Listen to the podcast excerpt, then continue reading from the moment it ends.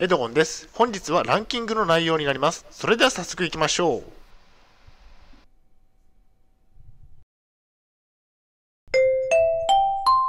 はい、H キャプチャンネルにようこそ。えー本日の内容ですが、精神病院に入院中に不安になりやすいことランキングトップ5ということでお送りしたいと思います。前提条件としましては、現在私は統合失調症を患っています。精神病院に3年間入院をしていました。主観的なランキングですね。大変申し訳ないですが、ポッドキャストの方は写真が見れないのでご了承ください。それでは、精神病院に入院中に不安になりやすいことの第5位からですね。第5位は、精神疾患の症状についてですね。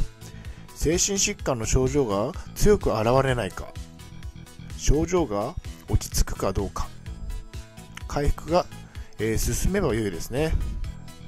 お薬を飲み、症状の安定と不安の解消を行いましょう。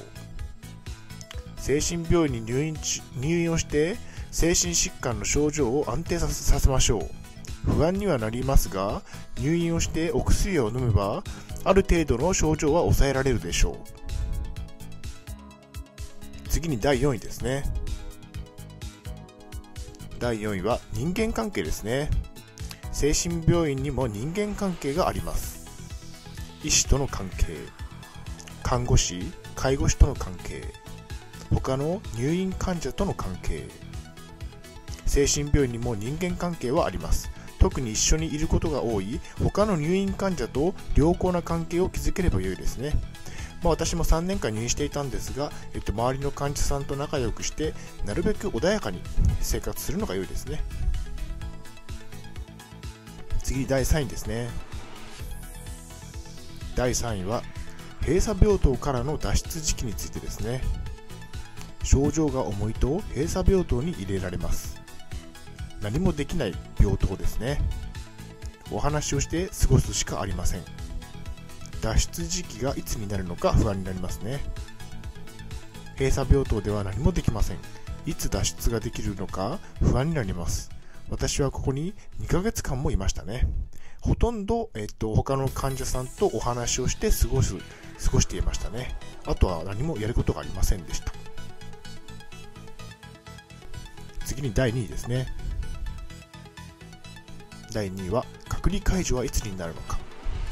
症状がひどいと隔離されますね。周りから丸見えの空間に入れられます。誰もいません。ベッドとトイレしかありません。何もない空間でぼーっとして過ごしましょう。何もしないのが病気には有効なようです。ずっと寝ていましょう。解除がいつになるのか不安になりますね。私も症状が重か重かったため、ここに、えっと1ヶ月くらいは入れられたんじゃないでしょうか。えっと外に出ることができず、ずっとお部屋の中で隔離されていましたね。そして次に第1位ですね。第1位はいつ退院できるかわからないですね。閉鎖病棟から開放病棟へ移動しました。開放開放病棟から退院をすることができました。退院の時期が未定であることが不安ですね一体いつ退院できるのか精神病院からの退院の時期は未定であることが多いです。私は3年間も入院していました。長かったですね。ずっとスマホをいじってましたね。ほとんどもうスマホをいじってベッドの上で生活をしていたという感じですね。あとは週に1回外出ができたので、えっと、外食とか、スーパーにお買い物とか、漫画喫茶とかに行って時間を潰していましたね。それでは本日の行動プランに入っていきたいと思います。精神病院に入院中は不安になりやすいです。